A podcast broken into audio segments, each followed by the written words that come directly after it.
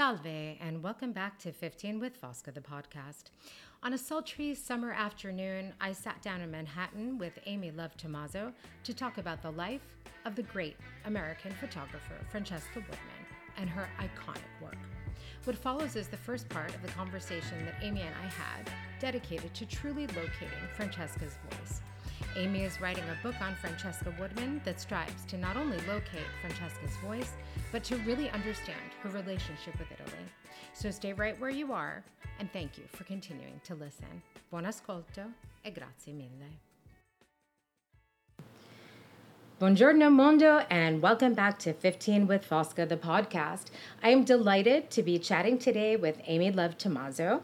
Amy is extremely special for several reasons, which I'm about to share with you, but she's particularly important to me because she was, and she is, my very first client.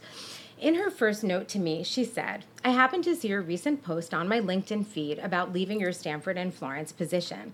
I couldn't be more excited to see your post because I'm currently in the process of trying to find a way to spend a year or more in Italy to work on a book project. Needless to say, as a writer myself, I was intrigued. And now that I've been working with Amy for several months, I'm just as excited, if not more excited, about her project.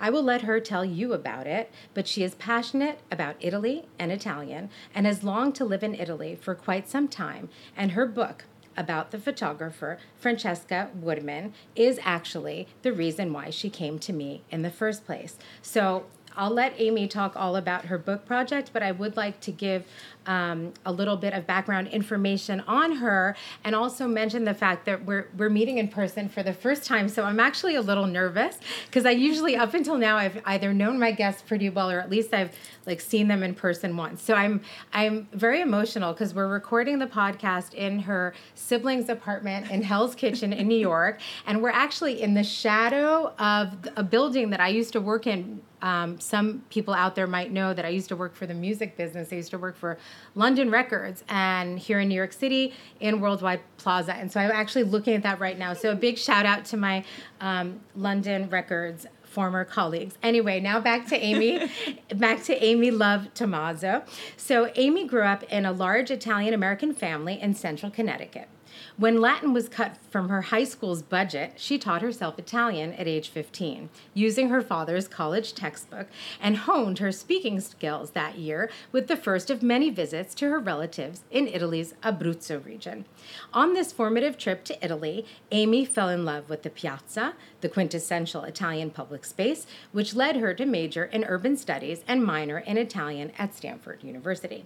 While studying urbanism and photography abroad in Rome her junior year, Amy was introduced to the work of the photographer Francesca Woodman, who, who would become a central research and writing subject. Amy went on to receive her MFA in creative writing from Hollins University in the beautiful Blue Ridge Mountains of Virginia, where she continued researching and chronicling Woodman's life, um, her artistic contributions, and time in Italy. A lover of storytelling and community, Amy currently works for the Vermont Department of Housing and Community Development and works on her creative writing by night. In her free time, Amy is an avid triathlete, traveler, and Italophile. She plans to return to Italy to complete her book project about Francesca Woodman next year. So, Amy, I'm so happy that we're here. I'm everyone. I've already said I'm very nervous, but. Um, I'm really happy that we're finally meeting in person and talking about this project, which I oh, think is just too. phenomenal. Thank you so much. Grazie, Fosca. so happy to be here with you. And I'm so happy because I think the the first time we connected, it was via Zoom, and I remember mm-hmm. you're telling me about the project, and I was like, what are you what are you waiting for like this is your vocation this is a project mm-hmm. um, this is the project of a lifetime mm-hmm. so obviously we're diving right in our listeners um, who might i didn't know francesca before mm-hmm. um, you and i started to work together and um, i think i we should just start out by talking about your first encounter with mm-hmm. francesca when you were i mean a really young young woman you were a mm-hmm. young student in rome um, studying um, Italian photography, etc. Why don't you tell us about that day that you discovered sure. Francesca? Yeah, that was a magical day. So, exactly, I was in Rome. It was a Friday in March, and my photography class went to a very special bookstore called Il Museo del Louvre um, to visit the proprietor Giuseppe Casetti. And we went there for the purpose of him telling us about Francesca Woodman, um, who was a photographer, lived from 1958 to 1981, spent a lot of time in Italy honing her craft, um, and she studied in Rome in the late 70s and knew Giuseppe then, so that's the key link. Um, and Francesca has become very, very famous um, after her death in 1981. And so we, my photography class went to visit Giuseppe so he could tell us her story because he is one of these um, like crucial keepers of memory, um, of her memory. So we went that day.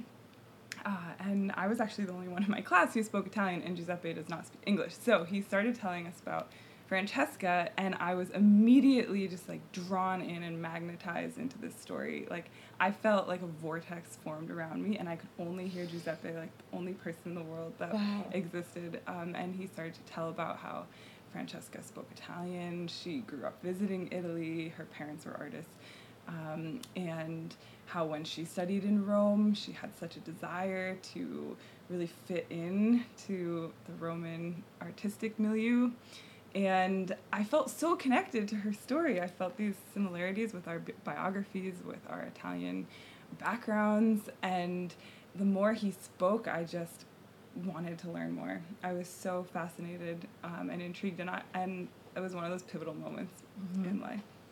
And what, in addition to this beautiful and very poetic way you describe the moment as just sort of, I, I really imagined you there, and I have chills, you know, in this room, and everything is gone except for the sound of Giuseppe's voice telling this story. But what was it also about her work that spoke to you? What was it about those images? Yeah, so Francesca Woodman's work is very complex. It's at a super high artistic level where she's really a genius. I mean, her art is is compositionally perfect, I would say. Um, and yeah, it's full of juxtapositions. There's literal and, and metaphorical light and darkness. They're edgy, they're seductive, they're alluring, they're kind of secretive and also very playful. Um, and I saw that coming from the photos. I'd never seen seen photography like this. There are many self portraits. She often used herself as her model, often nude, and um, she would use allegory and this sense of metamorphosis, found objects, and I was drawn into the photos, but I think because I I had just been introduced to Francesca's work like that morning. Yeah. Saw her photos and then I heard Giuseppe speaking of her and I immediately sensed this contrast Yeah. between the girl he was describing who seemed very playful and fun and but very serious about her art and then these Yeah. photos which are very mature Mm-hmm. um, and and I think again that word juxtaposition in her art in her story drew me in Yeah. Yeah. And I think it's interesting that it was that juxtaposition that drew you in because when I started doing a minimal amount of research on her to be mm-hmm. able to have a decent conversation with you, I realized that the things that are written about her mm-hmm. are kind of awful in a way. Like they just they talk about her art mm-hmm. and it's so elevated. I mean, everyone is is definitely like, oh, Francesca Woodman was, you know, this, but it, this misunderstood genius. Um, she, um, I'll let you talk about her death, but she's depicted as somebody who felt that she had failed as an artist. This is what they say about her, what I've seen about her, and I think that's contradictory and also this disconnect that you have found in her story. Um, but like she's depicted as this, you know, misunderstood genius um, who felt that she was not she didn't gain the kind of fame that she should have gained by the time she was. And she was like 22 which is mm-hmm. like mind-blowing. But then also that she had had a, a delusione d'amore i'm going to use the italian but you know she she basically mm-hmm. you know was heartbroken right? Some romantic right. delusion that she had had. So mm-hmm. can you talk more about that? What i see as sort of i say it as actually injustice i think. And i think justice does need to need to be served with francesca woodman and her story which is why i think i'm like amy you have to go write this story because it's so important that people know about her. Because i think there is this contradictory um, description of her that doesn't do her justice. So talk about that. So exactly. What I'm seeking is Francesca Woodman's voice. So to fill in some more of the biography, um, Francesca was extremely precocious as an artist, um, but she did commit suicide when she was 22 here in New York, actually. Mm-hmm. Um, and so that biographical event has cast a shadow, for sure, over her her corpus, her body of work, but also the interpretations of her work. And I even have this quote from Slate magazine. They call her, or they asked, Is Francesca Woodman the Sylvia Plath of photography? And that kind of narrative looms large over her work. Um, and, you know, she's kind of a casualty in many ways of the art criticism world and yeah. art theory, which both, you know, take an extremely academic, this sort of rational approach to analyzing every little bit of her yeah her photos and then through the lens of this kind of tortured genius narrative. Mm-hmm. Um, and that for me, why I'm seeking her voice is because I don't see that in mm-hmm. everything that's been written about her. Um, and I've heard these different stories about her from people who knew Francesca in Rome uh, when she was, you know, deeply immersed in the artistic world there. They called her sunny, right, playful, yeah, you know, yes, this this very serious artist um, okay. who took her work, you know, at an extremely high, ambitious level, but who, um, you know, was also apt to just go to the thrift store and, and find the most whimsical outfit and skip through the streets and find art everywhere. And and so what I'm after is who was she? Yeah. You know, aside from the the monographs mm-hmm. and the mm-hmm. art his you know criticism books who was francesca as a person who is the woman behind the photographs yeah. why did she make the art she made what motivated her mm. you know it's it's the personal that i'm after and i think it is an injustice mm. to have so much written about her right that's not what i feel is the truth of who she is who she was mm-hmm. um, and yeah, it's a deeply motivating question for me. No, absolutely. Yeah. And I think that it was so touching to me the first time we spoke about Francesca and the project mm-hmm. and I had this we had both had this sense of urgency. I remember speaking mm-hmm. to you and talking about Giuseppe and the fact mm-hmm. that, you know, Giuseppe is really your link to mm-hmm. her to her voice and he's the one person who can link you to that. And I remember you're telling me um, that when he would describe Francesca, mm-hmm. he would use the, the word solare. And mm-hmm. for those out there who, who don't speak Italian, Amy translated it perfectly. It's sunny. Mm-hmm. Um, it literally means like the sun. I mean, solar, solare. It's a beautiful word. But when you mm-hmm. speak in Italian of somebody being solare, they're just, it's, it's such a wonderful, it just means they just have a beautiful personality, right? So it doesn't, there's that disconnect between the way the, you know, her art now is only viewed through mm-hmm. the lens of her suicide. Right. And so I want to go back to that in a, just for a second, yeah. and also the fact that we're in New York feels um, even more poignant. Um, mm-hmm. And and I think I'm happy that you and I are meeting here mm-hmm. because maybe in our way we're paying you know, tribute to her memory or whatever. We tried to get into for our listeners, if anyone out there has any connections, we we're trying to get into visit the Woodman Foundation um, because this is a story mm-hmm. that I really feel needs to be told. And I want to ask you mm-hmm. just a question that I believe we talked about this also um, during mm-hmm. one of our previous conversations, but you know, now knowing what we do about sort of mental illness mm-hmm. and fragilities and things like mm-hmm. that, have you thought about um, that disconnect being potentially explained by the fact that maybe she was, you know, we can't say, you know, with today's, obviously mm-hmm. we have t- today's terms or today's diagnoses, so we could say, oh, maybe she was bipolar or something. Right, right. Is that something that you, I mean, have you thought about that? Is that something that you think may, may have been the case she was mm-hmm. misdiagnosed or miss, I mean, how much do you know right. about her mental health? Right. Mm. Um, yes, it is a tribute I feel to be in New York. Yeah. Um, to her memory, and what I know are the firsthand accounts I've heard. Mm-hmm. That's what I hold most dear, aside from, of course, all the research anyone could do sure. online or in books. And of course, there are anecdotes that describe the various ups and downs um, that Francesca experienced. Um, and sure, maybe it's a, a bipolar.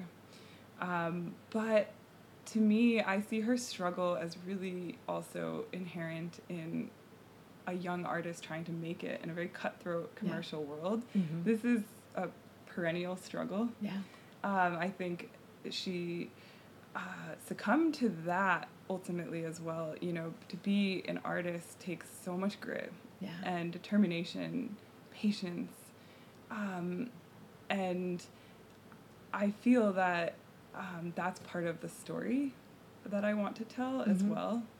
Um, is that what it takes to be an artist to balance the light and the dark and it's amazing to do that through the lens of photography as well which is literally the medium of light and dark mm-hmm. of stillness and movement and feeling trapped and free at once mm-hmm.